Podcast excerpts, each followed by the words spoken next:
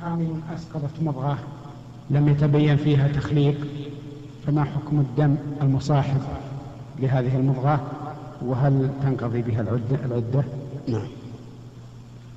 يقول رحمهم الله إن النفاس لا يثبت إلا إذا وضعت المرأة ما تبين فيه خلق إنسان فإذا وضعت مضغة لم تخلق فالدم دم فساد لا يمنعها من صلاة ولا غيرها. نعم. نعم. عدة؟ لا تنقضي بالعدة لا تنقضي العدة إلا إذا وضعت ما تبين فيه خلق الإنسان.